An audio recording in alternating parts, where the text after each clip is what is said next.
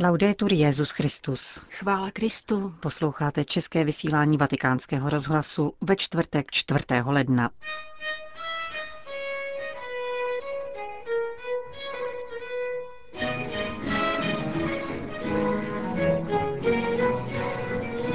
Papež v peruánské Amazonii zahájí pan amazonskou synodu, říká kardinál Luis Cipriani.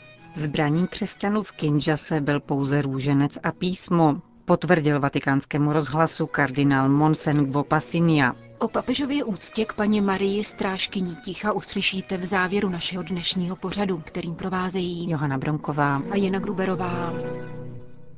Zprávy vatikánského rozhlasu. Vatikán. Za deset dní se papež František vydá na 22. mezinárodní apoštolskou cestu svého pontifikátu, která jej zavede na rodný kontinent. Ve dnech 15. až 18. ledna navštíví Chile. Odtud přiletí na další tři dny do Peru. Jak pro naše mikrofony potvrdil arcibiskup hlavního města Lima, kardinál Luis Cipriani Torn, peruánci papeže očekávají s radostí a nadšením. Peru je silně katolická země a je velice blízká svatému otci. Papežova návštěva do ní vnesla velký pohyb, který vyjadřuje naději a radost. Identitu našeho národa utvářely životy našich svědců, svaté růženy z Limy, svatého Martina de Porres. První latinskoameričtí svědci pocházejí z Peru. Jedním z vrcholných momentů papežova pobytu v Peru bude setkání s domorodými národy tamní části amazonského pralesa v pátek 19. ledna. Z jejich řad pochází také jeden z místních organizátorů apoštolské cesty, Monsignor Guillermo Inca. Podle jeho sdělení pro peruánský list Caritas se k papežovu letu do města Puerto Maldonado v regionu Madre de Dios pojí četné obtíže. Od nejistých povětrnostních podmínek po nedostatečnou hotelovou kapacitu města, které počítá s přítomností 80 tisíc návštěvníků. Od papeže se zde očekává, že jasně odsoudí rabování přírodních zdrojů a diskriminaci místních etnik v duchu encykliky Laudato Si, pokračuje kardinál Cipriani. Papeži leží na srdci úcta k přírodě. Na území Peru se rozkládá část amazonského pralesa a papež bude jistě mluvit o respektování přírody, kterou potřebujeme k životu. Pokud ji ničíme, přivádíme do záhuby také místní lidi, Myslím, že tak vlastně začne vše amazonská synoda, svolaná na příští rok. Soudí arcibiskup Limy.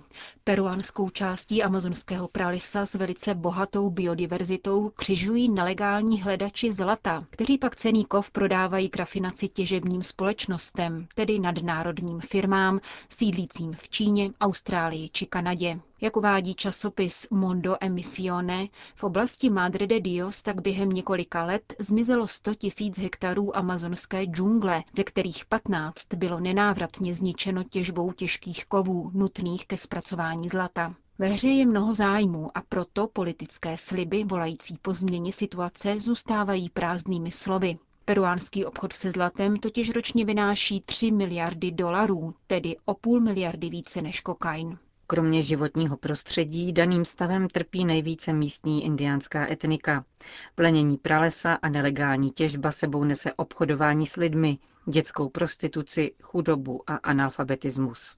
Papež František v Puerto Maldonado jsou kromě po obědvá z devíti zástupci domorodých národů, mezi nimiž je mnoho aktivistů bojujících za vlastní půdu.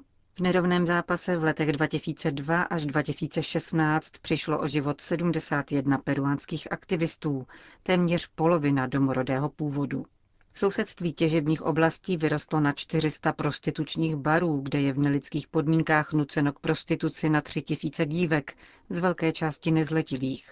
Zneužívaných dětí a mladistvých se v domově Malý princ, Ogar El Principito, který papež František rovněž navštíví, ujímá otec Javier Abes. Narodil se před 75 lety ve Švýcarsku a založil peruánské združení na ochranu dětí a mladistvých. Jak uvedl pro italský časopis Církev v regionu Madre de Dios, vnímá svou prorockou povinnost být na poplach. A to nejenom kvůli ekologickým a sociálním problémům, nýbrž také v souvislosti s vysokou kriminalitou. Peruánský amazonský region, kde papež prožije čtyři hodiny v rámci příští apoštolské cesty, se řadí na druhé místo v zemi co do počtu vražd a násilností. Papežovu cestu do Peru předznamenává také jeho dnešní kondolenční telegram, kterým vyjadřuje hlubokou bolest nad havárií autobusu v oblasti Serpentín de Pasamayo, severně od Limy, která si vyžádala 48 lidských životů. Autobus vyjel z vozovky na nebezpečném úseku a zřítil se do propasti na pobřeží Tichého oceánu. Svatý otec v telegramu podepsaném kardinálem státním sekretářem Parolinem vyprošuje duchovní vyrovnanost a křesťanskou naději pro rodiny obětí a přimlouvá se za věčný odpočinek zemřelých. Kinshasa. Biskupové Demokratické republiky Kongo protestují proti brutálnímu útoku na katolické farnosti na přelomu roku, jímž policie chtěla zabránit demonstraci požadující odstoupení prezidenta Josefa Kabily. Násilný zákrok na několika místech si vyžádal nejméně 8 obětí na životech a na 120 účastníků bohoslužeb bylo zatčeno. Cílem demonstrace organizované laickým výborem při arcidiecézi Kinshasa byla výzva k naplnění tzv. silvestrovských dohod, podle nichž mělo do konce minulého roku dojít k prezidentským volbám.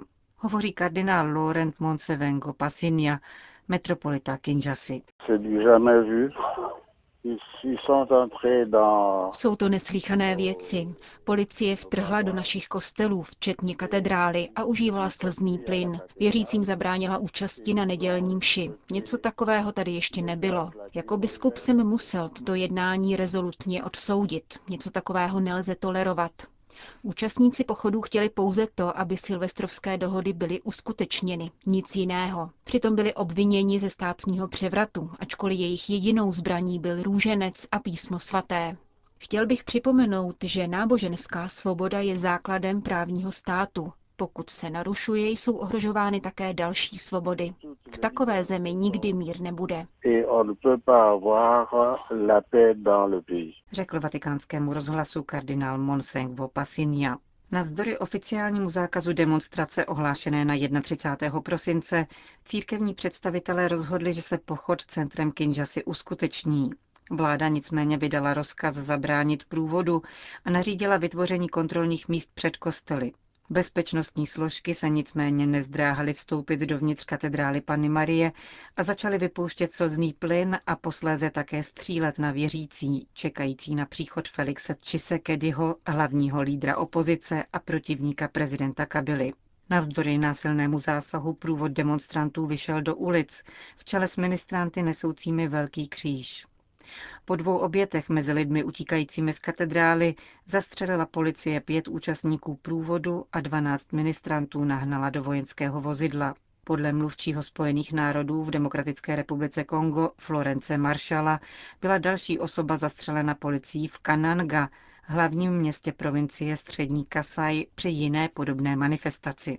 Veškeré další demonstrace jsou nyní oficiálně zakázány. Končtí katolíci však slibují, že mlčet nebudou. Podle platného zákona smí prezident kandidovat na nejvyšší post pouze dvakrát a mandát Josefa Kabily vypršel na konci roku 2016. Už před rokem pouze zásah biskupské konference zabránil otevřenému konfliktu. Právě tehdy povstala Silvestrovská dohoda. Demokratická republika Kongo, bývalý Zair, je druhým největším a čtvrtým nejlidnatějším státem Afriky. Ke křesťanství se hlásí asi 80% z 83 milionů obyvatel, katolíků je asi 50 Země oplývající nesmírným nerostným bohatstvím nicméně patří k nejchudším státům světa, zejména vinou kleptokracie vládnoucí politické třídy, ať už šlo o profrancouzského prezidenta Sese Seko Mobuta nebo jeho následovníka Lorenta Desire Kabilu, nakloněného americkým nadnárodním společnostem, jehož šlép jejich kráčí také jeho syn, mladý multimilionář Josef Kabila. Místní skorumpovaní a kolaborující politici jsou první, kdo mají na svědomí zubožení svého národa. Zbytek světa nejen přihlíží, ale také už téměř 20 let financuje nejdražší mírovou misi OSN, MONUK, která pomáhá milionům konžských obyvatel žijících pod hranicí bídy. Finsko. Finské rádio ILE prodloužilo vysílání latinského zpravodajství. Pětiminutové nucí latíní, tedy zprávy v latině, vysílané od roku 1989, měly původně zaznít na vlnách finského rozhlasu v těchto dnech naposled.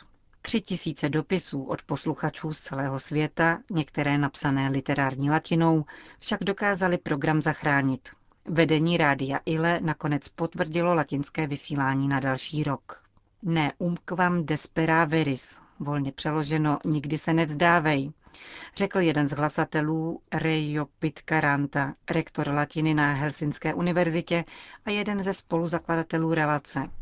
Program si získal mnoho fanoušků mezi studenty latiny, akademiky a milovníky tohoto jazyka po celém světě, od Číny či Větnam po Belgii nebo Spojené státy. Jeden z jeho posluchačů zaslal z Tchajska do rádia dopis, podepsaný C.J. Hinke, ve kterém líčí, jak si zvykl poslouchat latinské spravodajství na krátkých vlnách v době, kdy žil na jednom ztraceném ostrově v Pacifiku. Začal jsem učit latinu své čtyřleté a šestileté děti. Nucí latíny dali mým dětem vědomí světoobčanství i toho, že si neseme svoji minulost a svůj původ. Přestože latinský program bude vždy doménou nevelkého publika, generální ředitel rádia ILE Lauri Kivinen uvedl, že tato stanice udivuje nadšenou odezvou. Ve skutečnosti nejde pouze o jazyk, poznamenal ředitel s uznáním pro zvláštní povahu nuncí latíní. Jde také o perspektivu, kterou zaujímáte k problémům, když je vyjadřujete v latině, dodal ředitel finského rádia ILE. Ačkoliv latina zůstává oficiálním jazykem Vatikánu a papež nedávno chválil studium latiny s tím, že pomáhá navigovat po cestách života, nepatří mezi 39 jazyků, v nichž připravuje pořady vatikánský rozhlas. Pouze německá sekce z vlastní iniciativy vysílá zhruba dvakrát do měsíce dvě vybrané zprávy v latinském překladu otce Gera Weishaupta. Vatikán. Když papež František každé ráno vyjíždí výtahem do své kanceláře, se trvává v minutové modlitbě před mariánskou ikonou, kterou dal pověsit na jeho stěnu. Zobrazuje panu Marii, matku ticha, a je darem otce Emiliana Mantenucciho, který ve středoitalském Kiety jedenkrát měsíčně vede kurzy o tichu.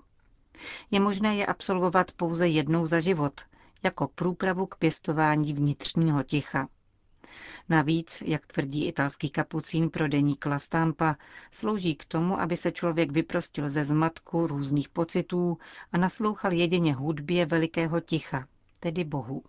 Maria, která si klade ukazováček na ústa, vyzývá především k tomu, abychom druhé nepomlouvali a abychom vůči každému prokazovali vnímavost a lásku, vysvětluje italský kněz.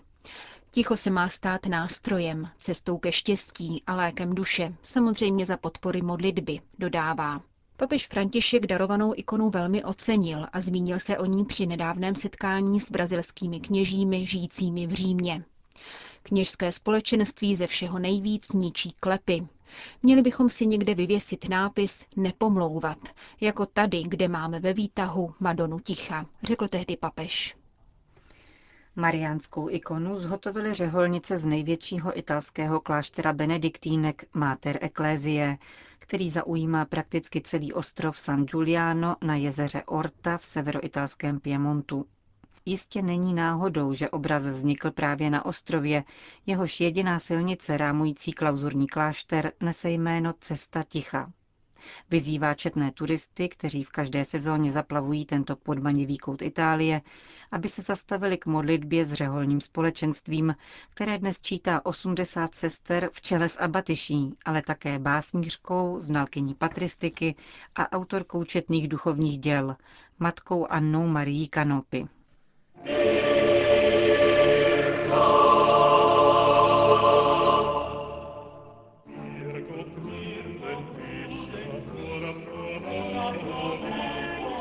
Končíme české vysílání vatikánského rozhlasu. Chvála Kristu. Laudetur Jezus Christus.